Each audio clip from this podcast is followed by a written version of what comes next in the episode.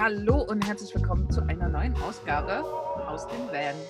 Und heute habe ich jemand ganz Besonderes hier mit im Interview. Die liebe Katrin hat sich bereit erklärt, mit mir ein bisschen über Bloggen zu sprechen. Du selber hast einen ziemlich großen Blog und vielleicht hast du einfach Lust, erstmal ein bisschen was darüber zu erzählen. Wer bist du? Wie lange machst du das schon? Und genau. Ja, hi, schön, dass ich hier sein darf, liebe Karin. Ich bin Katrin. Wenn ich zu Hause bin, wohne ich in Heilbronn in Süddeutschland und ich habe mittlerweile vor 8 Jahren als Hobby einen Reiseblog gegründet. Als ich daheim saß und 2 gebrochene Radiusköpfchen hatte, wer das nicht weiß, das sind diese Gelenke hier in den Ellbogen. Ich konnte nichts machen, außer daheim sitzen und ein iPad bedienen und habe da schon eine Reise geplant und nach Mexiko und stieß auf Reiseblogs. Und ja, so kam das dann, dass ich im Zuge dessen zu Hause kurz ein Logo gebastelt habe, eine Domain registriert habe und einen Blog erstellt habe. Man muss dazu sagen, ich bin damals noch Grafikdesigner gewesen, also es war jetzt nicht ganz so fern, dass ich ein eigenes Logo mal kurz bastel. Und ich habe 2 Brüder, die Programmierer, also Software-Ingenieur oder Wirtschaftsinformatiker sind. Das heißt, die haben da Ahnung mit Hostings und alles, was da damit zu tun hat. Von daher ging das bei mir relativ fix. Und ja, der Blog war relativ schnell erfolgreich. Was heißt erfolgreich? Er hatte relativ schnell Leser erstmal, was ich was mich total überrascht hat, sagen wir es mal so, weil das war ja eigentlich ein Hobby. Und dann hat mein Bruder mir erzählt, dass es Affiliate-Links gibt und dass man davon Geld verdienen kann, und habe das auch eingebaut und so Schritt für Schritt, wie die mir das erklärt haben. Und nach ein paar Monaten habe ich da wieder reingeschaut und habe festgestellt, oh, 120 €, cool, lasst uns essen gehen. So kam ich dann dazu, dass mein Blog und das Reisen immer mehr mein Ding wurde. Ich hatte dann auch irgendwann in einen Konzern gewechselt, hatte da dann die Absprache, wenn ich eine Reise machen will, die mal länger dauert, kann ich unbezahlten Urlaub nehmen. Also das wurde dann immer mehr so Schritt für Schritt, hat sich das dann in Richtung ich kündige meinen Job und Selbstständigkeit entwickelt. Und ja, 2015 war es dann auch irgendwann soweit. Ich war mittlerweile wieder in einer Agentur, weil ich im Konzern nicht so ganz glücklich war, und habe dann lieber für weniger Geld wieder mit Leuten zusammengearbeitet, die mich auch selbst weitergebracht haben persönlich. Und das war, glaube ich, schon der nächste Schritt, zu sagen, scheiß auf das Geld im Konzern, die vielen Urlaubstage oder diese geregelte Arbeitszeit, die du natürlich in Agenturen nicht hast. Da arbeitest du dann gern mal 10, 12 Stunden am Tag und bekommst keine Überstunden. Und ich war dann in Tadschikistan mit 2 Freundinnen, die auch einen Reiseblog hatten. Und ich kam zurück und, keine Ahnung, ich konnte mit den Problemen, die meine Kunden hatten in der Agentur, ich konnte da überhaupt nichts mehr anfangen und dachte nur noch, was habt ihr eigentlich für Probleme? Die Menschen in Tadschikistan oder Kirgistan, wo wir gerade herkamen, haben richtige Probleme, die haben ein hartes Leben, und die waren so dermaßen freundlich, haben uns immer zum Essen und zum Tee trinken eingeladen.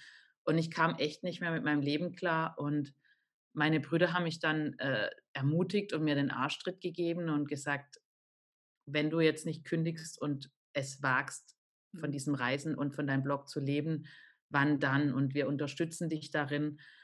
Ja, und letztendlich habe ich den Schritt gemacht und bin seit 2016 selbstständig, seit März 2016, also jetzt schon das 5. Jahr.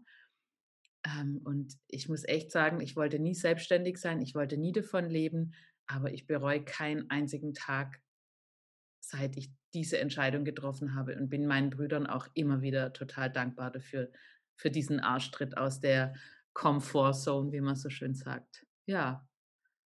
Ich finde deine Geschichte ja so wahnsinnig spannend, deswegen habe ich dich ja auch eingeladen, und ich würde gerne mehr Leuten einfach Mut damit auch machen wollen, deswegen nehmen wir das jetzt hier auch auf. Und spannend ist für mich, da wirklich mal hinzugucken, was steckt da wirklich für Arbeit drin? Da gibt es ja viele, Versprechen aus dem Internet, die anbuggerieren, du fängst an und dann läuft das Ding von alleine. Und bitte, würde gerne mit dir darauf eingehen, auf was man zu achten hat, was wichtig ist, wie lange es am Ende wirklich dauert, dass es eben auch nicht etwas ist, was man mal so nebenbei machen kann, aber es trotzdem ein Konzept sein kann, was erfolgreich werden kann und wodurch man sich die Reise, vielleicht auch eine Langzeitreise, nachher finanzieren kann. Mhm. Genau, also fangen wir nochmal da an, warum du einen Reiseblog angefangen hast. Ich will nicht mich zu sehr darauf stützen, weil ich kenne deine Haltung dazu, zu sagen, mach keinen Reiseblog mehr. Es ist echt schwierig, dieses Business. Hau mal raus. Warum auch? Weil ich finde, das ist wichtig, das auch mal zu benennen. Ja, ja. Also ich hatte damals den Blog gegründet. Das war nochmal ein Jahr davor eigentlich, habe ich schon angefangen auf einem anderen Blog, wo ich über alles Mögliche geschrieben habe, über meine Reisen zu schreiben.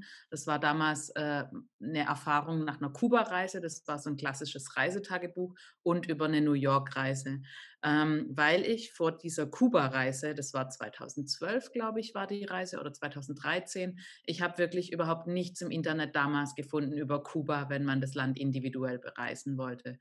Und dachte damals dann, hey, schreib alles auf diesem Blog zusammen, was du auf dieser Reise gelernt hast, welche Tipps du anderen geben kannst, die du selbst nicht im Internet gefunden hast.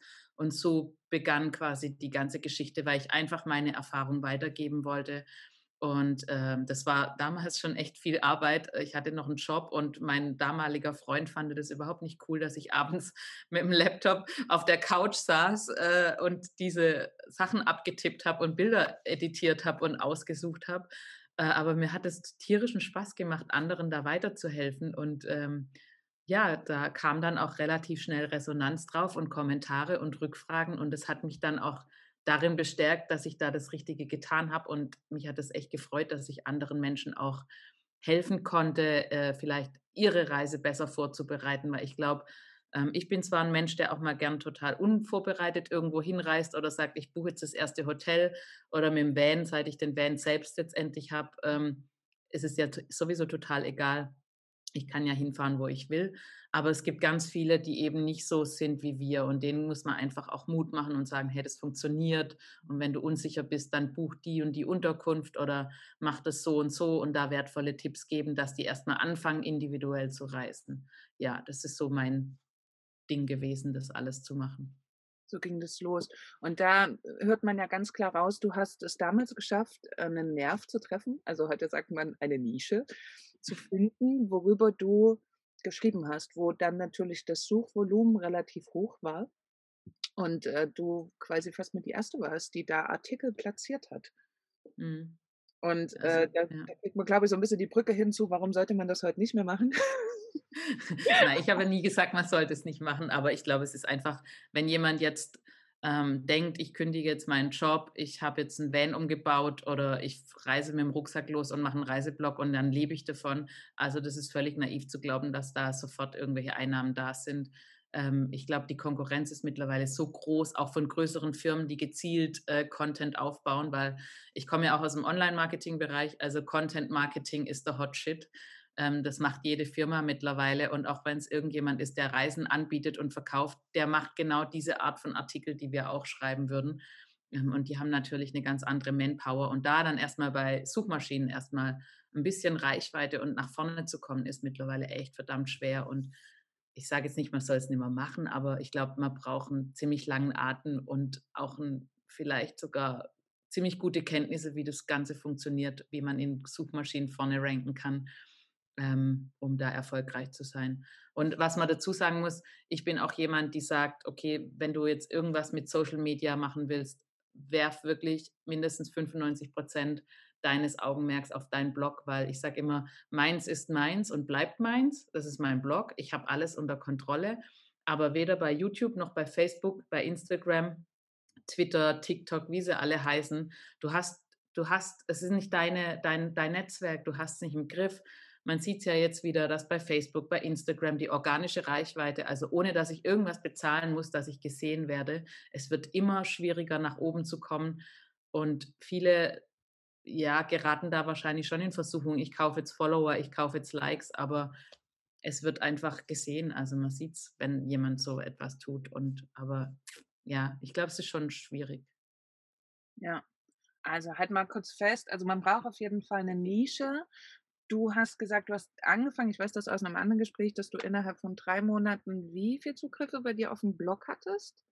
ich glaube, das waren so 12.000, 13.000 Besucher, hatte ich relativ schnell drauf. Ja, allein durch diese Kuba-Sachen, ja. Das ist total irre, also weil unser Blog wirft bei weitem noch nicht so viel ab und wir sind seit einem Jahr online. Hattest du damals am Anfang schon gut optimiert? Also du kommst ja aus der Werbeecke gar nicht. Nee, gar nicht. Ich habe einfach geschrieben, was ich gedacht habe und habe es logisch aufgebaut. Ja, zufällig ist es genau das, was andere als Suchmaschinenoptimierung heutzutage. Also mittlerweile verstehe ich es auch, warum ich in manchen Artikeln vorne bin. Aber das war damals wirklich alles purer Zufall, dass ich Überschriften so gewählt habe. Die URLs sind gruselig, es ist schlecht, die Texte sind teilweise echt schlecht. Aber man merkt halt auch, je älter eine URL ist und je älter ein Artikel ist, umso weiter wird der vorne gerankt. Und keine Ahnung, ich glaube, ich hatte damals einfach zufällig verdammt Glück und vielleicht auch ein Gespür schon, ohne es zu wissen, wie man online schreibt. Ich habe keine Ahnung, also ich gehe immer von mir aus. Ja, ich gehe immer von mir aus. Ich will keine langen Sätze am Monitor lesen, ich will viele Absätze haben. Das sind ja so die Kleinigkeiten, wo ich jetzt weiß, dass auch Experten dir das raten, zu sagen, mach alle paar Zeilen einen Absatz rein und mach Headlines zwischendrin rein, dass die Leute das irgendwie strukturiert sehen. Vielleicht hat mir das aus der Grafikdesign-Ecke hergeholfen, dass ich da irgendwie das schon automatisch gemacht habe, weil ich selbst gemerkt habe, oh, das sieht doof aus oder so. Ja, aber es ist eigentlich interessant. Habe ich mir jetzt, wo du das sagst, noch nie so wirklich Gedanken drüber gemacht, aber wird wahrscheinlich so gewesen sein dann. Ja, aber super. Okay, wollen wir mal kurz schauen. Ich habe es nicht mehr ganz auf dem Schirm. Du hast 2012 angefangen, ne? Und du hast... 2013 war das dann. Ich glaube 2012, ach, mit dem anderen Blog hast du 2012 angefangen. Ja, den hatte ich irgendwann schon früher gemacht, ja. Du hast gesagt, du hast dich 2015 damit dann komplett selbstständig gemacht. Du hast also 2 Jahre gebraucht, um komplett davon zu leben? Oder war das vorher schon genug Einnahmen und erst dann hast du dich quasi damit selbstständig gemacht? Nee, das hat noch nicht gelangt, um davon zu leben, aber ich hatte einen Businessplan geschrieben und dann, wenn du gründest, dann kannst du ja diese Förderung beantragen. Und da habe ich einen ganz guten Businessplan geschrieben, auch dass ich Beratung noch anbiete, also Online-Marketing quasi und so weiter und so fort. Und habe das, glaube ich, ganz gut hinbekommen, dass ich die Förderung gekriegt habe. Und ich habe im November, glaube ich, 2015 war dann mein letzter Arbeitstag und ich habe mir 3 Monate Zeit gegeben, um diesen Businessplan zu schreiben. Also 1. März 2016 war dann der erste Tag Selbstständigkeit und ich habe die Förderung bekommen. Das heißt, du bekommst dann ja ein Jahr lang oder 9 Monate lang 60%, glaube ich, vom letzten Einkommen, so vom Jahresdurchschnitt. Und das war dann quasi so mein Polster, das ich hatte, dass ich so lange Zeit hatte, mich noch mehr um das Bloggen zu kümmern und mehr Artikel zu schreiben, dass ich ja das noch besser finanzieren konnte. So, das war mein Puffer dann auch einfach. Okay, und du hast gesagt, du hast ja Texte geschrieben und mit Texten allein verdient man ja noch kein Geld. Auch wenn die sehr, sehr viele Menschen lesen, nützt es ja nichts, ne? Ja. Was empfiehlst du Leuten, die einen Blog machen, egal um welches Thema es sich dreht, aber wie kann man das Ganze monetarisieren? Das ist eine spannende Frage. Also bei mir war es von Anfang an so, dass ich diese sogenannten Affiliate-Links eingebaut habe. Das ist quasi eine Empfehlungswerbung, nennt man das, also Empfehlungsmarketing. Das heißt, das typische Beispiel ist ja Amazon, dieses Partnernetzwerk. Da empfiehlst du einen Reiseführer zum Beispiel, den du benutzt hast, hast eine persönliche ID, die du dann von Amazon kriegst und packst die hinter den Link. Und wenn jemand deiner Leser auf diesen Link klickt, dann bekomme ich eine Provision. Bei Amazon ist es aber mittlerweile so, also ich habe mal geguckt, ich habe da zu guten Zeiten vielleicht 1.000 Euro Monate mit verdient und mittlerweile sind es noch 100 Euro, wenn es überhaupt hochkommt, weil die das alles total einstampfen und runterfahren und das war aber zu Beginn, war das natürlich auch eine gute Einnahmequelle. Also auch wenn es jetzt 300, 400 Euro waren, ich hatte ja diese Förderungen, alles, das on top dazu kam, war gut. Generell empfehle ich auch mittlerweile, schreibt Guides, egal was ihr könnt, was ihr macht. Es muss ja kein Reiseblog sein, es kann auch Was kann es noch sein? Ja, es gibt ein Backbuch, ein Kochbuch für Vanreisen oder so zum Beispiel, fällt mir jetzt mal spontan ein. Bei mir wären es natürlich Reiseführer oder Schritt für Schritt irgendwas ins Vanlife, was brauchst du, was musst du beachten, Guides, also so. Es muss nicht Affiliate-Marketing sein, man kann ja auch E-Books schreiben, man kann Reiseführer schreiben, man kann Bücher schreiben, man kann eigene Produkte verkaufen im Sinne von, druck dein Logo auf T-Shirts oder so, macht natürlich nur Sinn, wenn man eine Reichweite hat. Freunde von mir verkaufen einen Fotokurs, sehr erfolgreich, wo man online einen Fotokurs machen kann. Es gibt Coachings, es gibt Beratung, es gibt so viele, verdienen kann mit, wo der Blog quasi einfach die Plattform ist, wo ich meine Produkte verkaufen kann. Im Reisebereich kannst du halt auch noch Destinationen, also Ländern, Regionen, Städten anbieten, dass du für sie Texte erstellst, für ihre Webseite oder in Zeiten von Social Media ihnen Bilder verkaufst, für ihre Instagram-, Facebook-Kanäle, Videos verkaufst. Kurze Clips gehen immer gut. Es ist zwar, ja, es sind sehr wenige Destinationen, die einem auch wirklich Bilder abkaufen, aber es ist trotzdem auch eine Möglichkeit, mit der ich auch teilweise mein Geld verdiene natürlich. Da würde ich ganz gerne kurz einhaken. Wie kommt man zu diesen Werbepartnern? Du sagst, hey, geh da an Destinations ran, das klingt super, aber wie macht man das tatsächlich? Also bei mir war es zu Beginn so, dass ich... irgendjemand hat mir ganz zu Beginn gesagt, hey, da gibt es diese CMT in Stuttgart, das ist doch bei dir um der Ecke, diese Reisemesse, da gibt es einen Bloggertag, melde dich da an. Und das habe ich dann halt gemacht, ohne überhaupt irgendwas zu wissen. Da gab es den Blog gerade mal 6 Monate oder so. Und dann ging ich da hin und habe plötzlich andere kennengelernt, die auch so fürs Reisen leben. Und da waren dann natürlich auch die ersten Destinationen, mit denen ich ins Gespräch kam. Das war so ein loses Get-Together und später, und dann haben die mir dort erzählt, ey Katrin, die CMT ist gar nichts, du musst auf diese ITB, auf diese Reisemesse in Berlin gehen. Da sind alle Ansprechpartner von allen Destinationen und Agenturen da. Wenn du reisen willst, wenn du denen irgendwas vorschlagen willst, dann musst du dahin. Und das habe ich dann auch wirklich gemacht. Ich habe damals Urlaub genommen und bin dann nach Berlin gefahren, habe eine kleine Mappe gebastelt, wie viel Leser ich habe, so ein Media-Kit nennt sich das, mit einer Übersicht, wer ich bin, was ich gerne mache, wo mein Fokus drauf liegt. Also ich gehe halt immer individuell reisen, aber ich besuche auch immer gern mal wieder Städte, zwar immer weniger, ich gehe immer lieber jetzt in die Natur, aber wenn ich schon mit dem Van jetzt unterwegs bin, schaue ich mir natürlich auch mal die Städte an, weil das Kulturelle interessiert mich trotzdem auch. Und ja, so habe ich mir dann da die Partner rausgesucht und habe die im Vorfeld. Bei manchen hat es geklappt, bei manchen nicht, weil ich damals noch ein ganz kleiner war und unbekannt war. Aber das war natürlich für mich der Start, um überhaupt mal so da einen Fuß reinzukriegen und nicht nur um Destinationen kennenzulernen, sondern auch um andere Blogger kennenzulernen oder Journalisten im Reisebereich, um sich auszutauschen. Ich finde, es ist total wichtig, dass man das tut. Wir sind wieder bei Punkt Netzwerken und egal welchen Talk ich führe, wir sind immer wieder, Community-Netzwerken ist wirklich das Ding schlechthin und super wichtig, das zu machen. Ja. Bei mir, ich muss, ist halt live aufgenommen. Ich habe gerade schon geguckt. Nee, das war ich, ihr Lieben.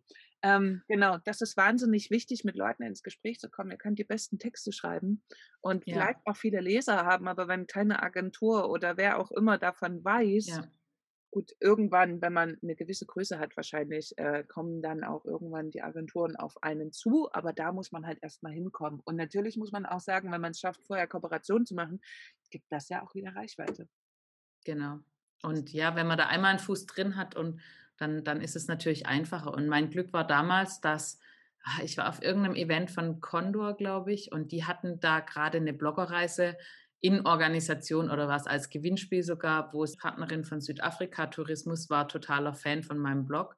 Und die haben mich dann da eingeladen und daraus entstand dann die erste größere Kooperation, wo ich in Südafrika gelandet bin und meine Liebe für dieses südliche Afrika entdeckt habe. Und ich war jetzt auch fünf Jahre lang, glaube ich, Ambassador für Südafrika und durfte einmal im Jahr für 10 Tage immer hinreisen, habe natürlich immer verlängert und durfte dann quasi die Liebe des Landes, zwischen mir und diesem Land, durfte ich dann teilen und ich durfte immer neue Regionen erkunden. Und das war natürlich dann echt klasse. Und dadurch, dass ich dann diese Koop damals schon hatte und so Ferndestinationen sind ja immer so ein bisschen das Aufhören auch für Destinationen oder Regionen in Deutschland oder so. Und ich glaube, das hat mir unwahrscheinlich geholfen, dass ich da das Glück hatte, dabei zu sein. Und das kann man ja adaptieren quasi auf alles. Du machst derzeit eben Reiseblogs. Ja, auf alles. Aber das kann man ja auch auf andere Sachen. Also wenn ihr da wirklich Bock habt, sowas zu starten, dranbleiben, Netzwerken, euch unterhalten. Ja.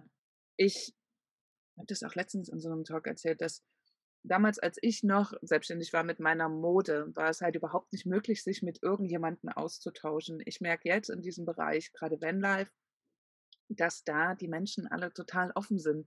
Und ich merke gerade, wie wichtig das ist, sich auszutauschen.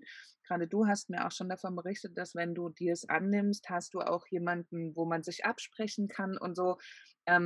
Weil es ist ja so ein Thema, wir können es ja kurz anschneiden, Kooperationen machen. Wenn man da noch nicht so viel Erfahrung mit hat, kann es schon mitunter passieren, dass man da eher schlechte Deals macht als gute. Und tatsächlich ist es ja so, dass es darüber findet man eben nicht so viel im Netz, weil sich keiner so richtig gerne offen darüber unterhält. Aber ich würde mit dir da gerne mal ein bisschen eintauchen. Wir fangen mal ganz grob an mit dem Influencer-Marketing, was es ja am Ende ist. Was sagst du, sollte man machen? Was sollte man nicht machen? Was sind so deine Tipps? Also man sollte wirklich nur, wenn jetzt Firmen auf einen zukommen oder Marken, wirklich nur Deals eingehen mit den Dingen, die man auch wirklich selbst geil findet, für die man auch wirklich selbst steht. Also ich sage zum Beispiel 98-99% aller Dinge ab oder ich antworte nicht mal und die landen im Papierkorb, weil ich denke, warum hast du dich überhaupt nur einmal auf meinem Blog umgesehen, was ich mache, wer ich bin. Ich mache keine Mode, ich mache nichts. Also, dass man sich wirklich authentisch, dass man immer authentisch bleibt und nicht, weil man um des Geldes willen eine Kooperation eingeht, weil man vielleicht da 50 € oder sowas bekommt und sagt, wow, geil. Man sollte da schon wirklich... Das kann einem... Ja, das macht keinen Sinn. Und darum, ja... Es kann dann halt auch, Entschuldigung, das kann einem im schlimmsten Fall nämlich nachher auch irgendwann auf die Füße fallen, wenn man da nicht genug nicht genau hinschaut, welche Kooperationen man macht. Und nachher stellt sich vielleicht irgendwann raus, dass das ganz schöner Blödsinn war oder das Produkt wirklich nichts kann oder sogar vielleicht schädlich ist. Kann das auch wirklich negativ auf einen zurückfallen und da sollte man genau hingucken. Es ist schön, dass du das sagst, auf jeden Fall, weil das ist wichtig. Ja, oder wenn zum Beispiel jetzt irgendwelche bei mir passen ja ganz gut Outdoor-Marken, wenn es jetzt eine neue Marke gäbe, die mir irgendwie was mit mir machen will, dann sage ich, ja, schickt mir erstmal ein Produkt zu, ich kenne euch noch gar nicht, ich will es mir mal anschauen, ich will es mal testen, ob ich das überhaupt gut finde, es auch anziehen oder verwenden, nachdem um was es sich handelt, dann mache ich das natürlich auch gerne, ja, dann bin ich da dafür und ansonsten macht es halt einfach keinen Sinn. Oder ich gehe halt auch, also ich bin in der Vergangenheit auch schon auf Marken zugegangen und habe gesagt, hey, wie schaut's aus, weil ich würde mir das sowieso kaufen. Oder Marken kamen zufällig auf mich zu bei Produkten, die ich sowieso verwende. Zum Beispiel so kleine Festplatten von Samsung gibt es, die finde ich total geil, die verwende ich selbst auch, die liegen hier auch rum.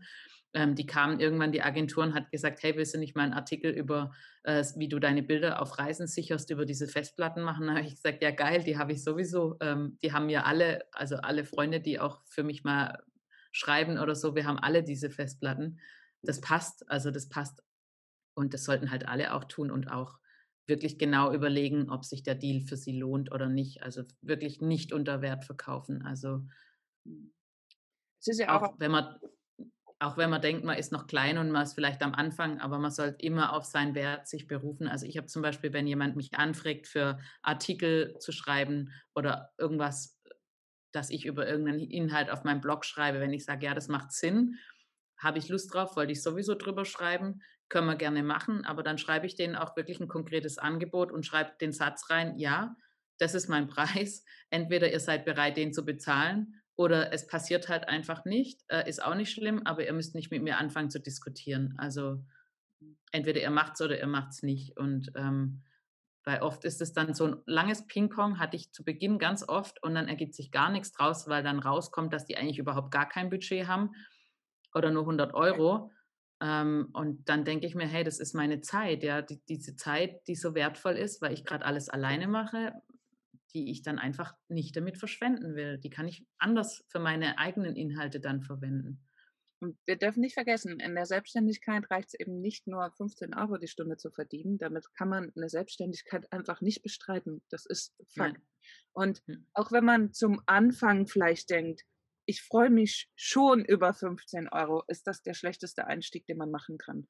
Das muss man wirklich sagen. Und auf Dauer solche Jobs zu machen, weiß nicht, ob man dann, also man kommt nicht auf den grünen Zweig und oft kriegt man dann gar nicht mehr diesen Sprung hin. Also, weil willigst du einmal einer Firma ein, für 15 Euro die Stunde zu arbeiten, ist es schlecht zu argumentieren nach einem Jahr, warum du plötzlich 35 haben möchtest. Und somit versaust du dir selber einfach auch deinen Markt. Das muss man ja mit dazu sagen. Ganz, ganz wichtig. Ja. Sehr spannend. Also man sollte quasi einen Einstieg auch in Agenturen vor allem bekommen, viel Netzwerken und dann peu à peu das Ganze aufbauen. Was man nicht vernachlässigen darf bei Blogs, Internetseiten und so weiter, finde ich, ist die Optimierung, dass mehr Leute einfinden. Und das ist ja auch so ein bisschen dein Steckenpferd.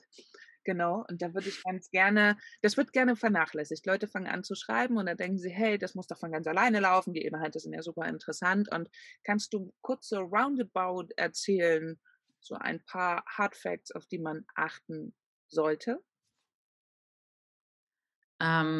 Wichtig ist auf jeden Fall als erstes die Performance, dass der Blog bei einem Hoster liegt, der am besten in Deutschland ist, habe ich mal gelernt, weil Google da wirklich anscheinend Rücksicht drauf nimmt oder das beachtet. Also ich sage jetzt immer Google, weil Google ist einfach die größte Suchmaschine, steht eigentlich für alle. Dann sollte man darauf achten, dass man eine Struktur hat, sich genau überlegt, wo will ich was eingliedern, also sich überlegt, was sind meine Themen, was sind die Unterthemen. Und was auch wichtig ist, das hat mir am Anfang geholfen, ich habe mir eine Excel-Tabelle angelegt, mit welchem Keyword will ich auf diese Seite ranken, auf diese, weil es gibt ganz viele Blogs, das sehe ich immer wieder, die verlinken dann mal mit demselben Keyword auf eine Seite oder mal auf eine andere Seite, also auf mehrere Seiten. Und wenn dann der Crawler von den Suchmaschinen vorbeikommt und sich die Struktur anschaut, dann ist er verwirrt, dann weiß er gar nicht mehr, ja, für was beinhaltet jetzt die Seite überhaupt, weil einmal ist es die und einmal ist es die. Und dann geht der wieder, ohne sich damit zu befassen. Und das sind so ganz wichtige Dinge. Und ich probiere halt immer, speziell zu meinen Reisethemen jetzt, wo es bei mir darum geht, immer alles aufzuschreiben, was ich vor einem Besuch in einem Land wissen wollte oder in einer Stadt oder so. Also wirklich alle meine Tipps aufzuschreiben. Ich kriege zwar noch ganz oft dann die Nachfrage, hast du noch irgendwelche Geheimtipps? Nein, ich habe euch wirklich alles da reingeschrieben, was ich weiß. Manchmal vergesse ich trotzdem was, ja. Aber das ist sehr selten der Fall, weil ich mir immer Notizen abends mache und so. Und dank Instagram Stories auch noch relativ gut dann die ganzen Orte nachvollziehen kann, die ich besucht habe. Das ist manchmal echt sehr hilfreich dafür. Und ja, probiert einfach den geilsten Scheiß aufzuschreiben zu eurem Thema, den es gibt und nicht irgendwas schnell, also runter zu rotzen, sage ich jetzt mal. Und auch nicht die Masse macht's, weil es geht ja immer wieder das Gerücht drum, ja, ich muss jede Woche einen Artikel veröffentlichen. Nee, musst du gar nicht. Google mag zwar, wenn du aktiv bist, ja, aber bevor du nichts Geiles hast, das du veröffentlichen kannst, dann warte einfach 4 Wochen, bis du den nächsten geilen Artikel fertig hast, anstatt dass du irgendeinen Scheiß raushaust. Also das sind so die wichtigsten Dinge. Ja. Super. Du hattest ja auch letztes Jahr durch Corona natürlich Einbußen, wie jede Branche und auch die Reisebranche natürlich. Du hast dir jetzt was Neues überlegt, was du in Zukunft anbieten würdest. Und erzähl doch mal. Ja, die Corona-Krise hat mich sehr getroffen. Ich habe immer, das ist vielleicht auch ein Punkt, den man mal ansprechen muss, als Selbstständiger wird einem ja immer geraten, man soll zwischen 3 und 6 Monate Geld auf die Seite legen für eine Krise, falls mal keine Jobs kommen. Ich habe mir das Geld für ein Jahr zur Seite gelegt damals, wo ich halt auch durch den Start mit der Unterstützung mir anlegen konnte. Ich habe nie gedacht, dass es so weit kommen kann, aber es kam so und deshalb war ich jetzt naja, relativ ruhig wäre jetzt falsch gesagt, weil man macht sich ja trotzdem immer mal wieder Sorgen mit jedem neuen Lockdown und man sieht ja auch, dass dann keine Besucher auf der Webseite sind. Ja, man fängt an zu zweifeln, aber ich habe das dann als Chance genutzt und habe erstmal Weiterbildung gemacht, für die ich lange keine Zeit hatte, weil hat ja funktioniert, und habe mich da jetzt weitergebildet und eine Firma kam auf mich zu denen ich auch ja sowieso Kontakt hatte, die mich gebeten haben, ob ich nicht eine Anzahl von bestimmter Personen im Online-Marketing schulen kann für die nächsten 4-5 Monate. Und es ist zwar was Unbequemes, aber ich sage, manchmal muss man einfach einen Arschtritt kriegen, so wie damals auch mit der Selbstständigkeit. Und deshalb bin ich gerade dabei, ein Coaching zu erstellen. Werde das alles online machen, nehme ganz viele Videos auf. Und genau, das mache ich jetzt. Ab März beginnt es offiziell. Da werde ich dann auch, so wie wir beide jetzt mit Zoom, Coachings noch dann geben und natürlich begleitend diesen Online-Kurs machen. Vielleicht biete ich den dann in einem anderen Rahmen dann später mal öffentlich an, wenn ich den noch ein bisschen abändere und ergänze Richtung selbstständige Blogger oder sowas, weil das ist schon, also es geht jetzt darin nicht nur darum, wie man eine eigene Webseite erstellt, sondern auch das Gesamtpaket Online-Marketing quasi, dass man E-Mail-Marketing, Newsletter-Marketing, das Gleiche, Messenger-Marketing, Social Media, Webseite bzw. Blog, Content-Marketing, Funnel zum Verkaufen aufbauen, was ist überhaupt Online-Marketing? So, das ist also so alles drumherum quasi, das gesamte Paket. Und da hast du einfach super viel Erfahrung auch durch die letzten Jahre gesammelt, deswegen packst du das jetzt alles zusammen und natürlich, ihr Lieben, ihr findet die ganzen Adressen dann unten in der Beschreibung, also die packen wir auf jeden Fall mit rein, dass ihr das seht. Zu guten Zeiten hast du wie viel mit deinem Reiseblog verdient? Das ist ja immer nochmal so eine spannende, ja, spannendes Geheimnis, was viele ungerne lüften, aber ich weiß, dass du da recht großzügig bist mit deinen Infos, deswegen frage ich dich einfach mal. Also so im besten Zeiten, ich weiß wirklich nicht, was ich verdiene, also ich gucke mir es nie an, weil es reicht immer aus, also bis Corona hat es immer ausgereicht, musste ich mir keine Gedanken machen, aber mit einem Reiseblog kann man zwischen 5.000 und 20.000 Euro, wenn es gut läuft, im Schnitt auf jeden Fall machen. Das kommt drauf an, was für eine Jahreszeit ist und welchen Fokus man hat, auf welche Länder man natürlich einen Fokus hat oder wo man gut rankt oder mit welchen Regionen man zusammenarbeitet. So wie ich jetzt mit Südafrika, das war halt meistens, war ich dann immer im deutschen Winter dort, beziehungsweise einmal im deutschen Sommer, wenn dort Winter ist. Da kommt es immer drauf an, dann, wann die Monate sind, wie die bezahlen, wie die Rechnung bezahlen und sowas. Aber man kann das gut machen. Natürlich war es manchmal sogar auch mehr oder auch mal weniger, wenn ich auch selbst nichts gemacht habe und einfach mal faul war. Aber so ein Grundrauschen ist immer da. Wobei man nicht vergessen darf, dass ich ganz oft auch Reisen gemacht habe, die sehr teuer waren, weil ich damit meine Lebensträume erfüllt habe. Und zum Teil auch ein Fotograf oder ein Freund dabei hatte, der Fotos und Videos machen kann, weil wir zum Beispiel in Hawaii waren wir 4 Wochen zu dritt unterwegs. Meine damalige Co-Autorin noch, die das auch hauptberuflich mit mir dann gemacht hat. Da mussten zwar dann 2 Gehälter quasi bezahlt werden davon. Darf man ja alles nicht vergessen. Und die Reisen haben wir auch alles selbst bezahlt. Also wenn man zu dritt 4 Wochen auf Hawaii ist und davor 2 Wochen in Kalifornien, da kann ich euch sagen, da kommt einiges zusammen. Und ich weiß bis heute nicht, was wir da wirklich komplett ausgegeben haben. Es war viel, es war sehr viel, ja. Und wir haben gesagt, im Nachhinein hätten wir gewusst, dass direkt danach Corona kommt. Ich weiß nicht, ob wir es nochmal hätten so gemacht, aber ja, das deutsche Finanzamt will Ausgaben, von daher habe ich echt immer fast das komplette Geld auf den Kopf gehauen für die nächsten Reisen.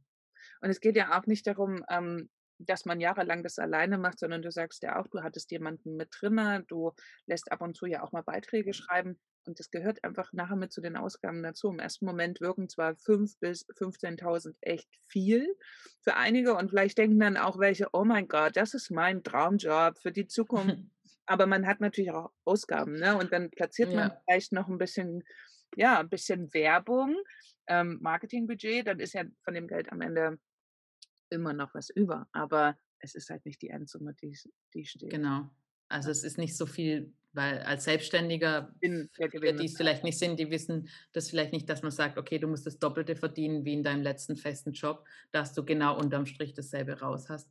Und dadurch, dass ich mir den Camper noch 2019 gekauft habe, der dann kurz vor Corona kam, den musste ich ja auch noch bezahlen, den zahle ich jetzt auch noch ab. Das sind ja auch noch neue laufenden Kosten. Wenn das Business läuft, ist das kein Problem, aber in Zeiten von ich verdiene gar nichts, dann mal kurz ein paar 100 Euro im Monat abzuzahlen oder eine private Krankenversicherung zu haben. Ich habe keine Rentenversicherung zum Beispiel, habe ich gar nichts. Dann ist es trotzdem die Ausgaben, die wir als Selbstständige haben, das darf man natürlich nicht vergessen.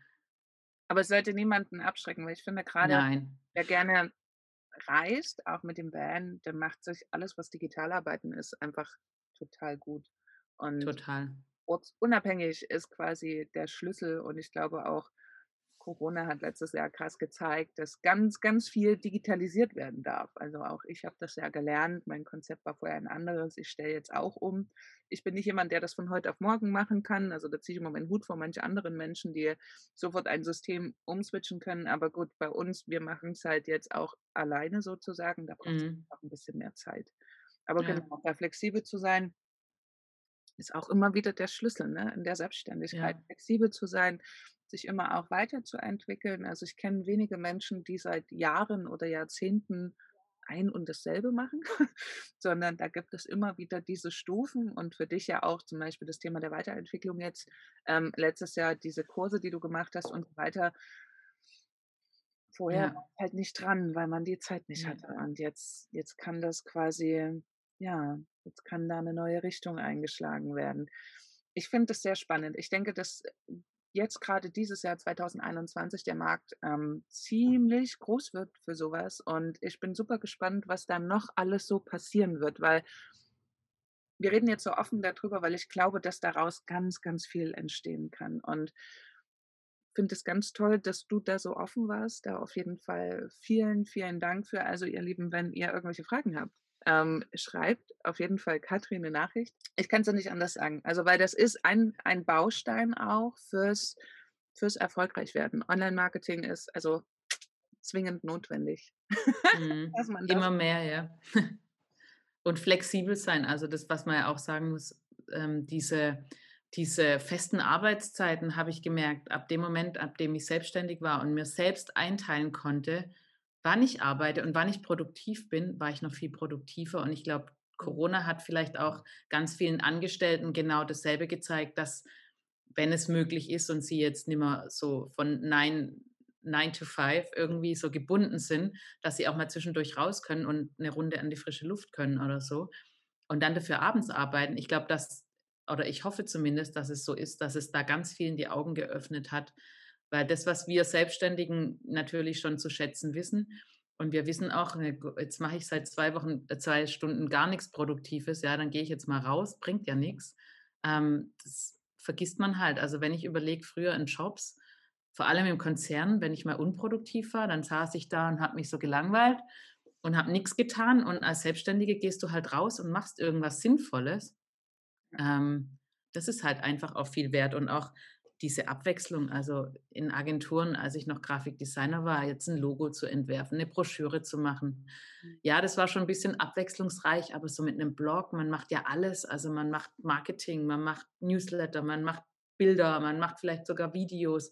Das ist so die eierlegende Wollmilchsau im Online-Marketing, Webseiten, Grafik-Dschungel irgendwie.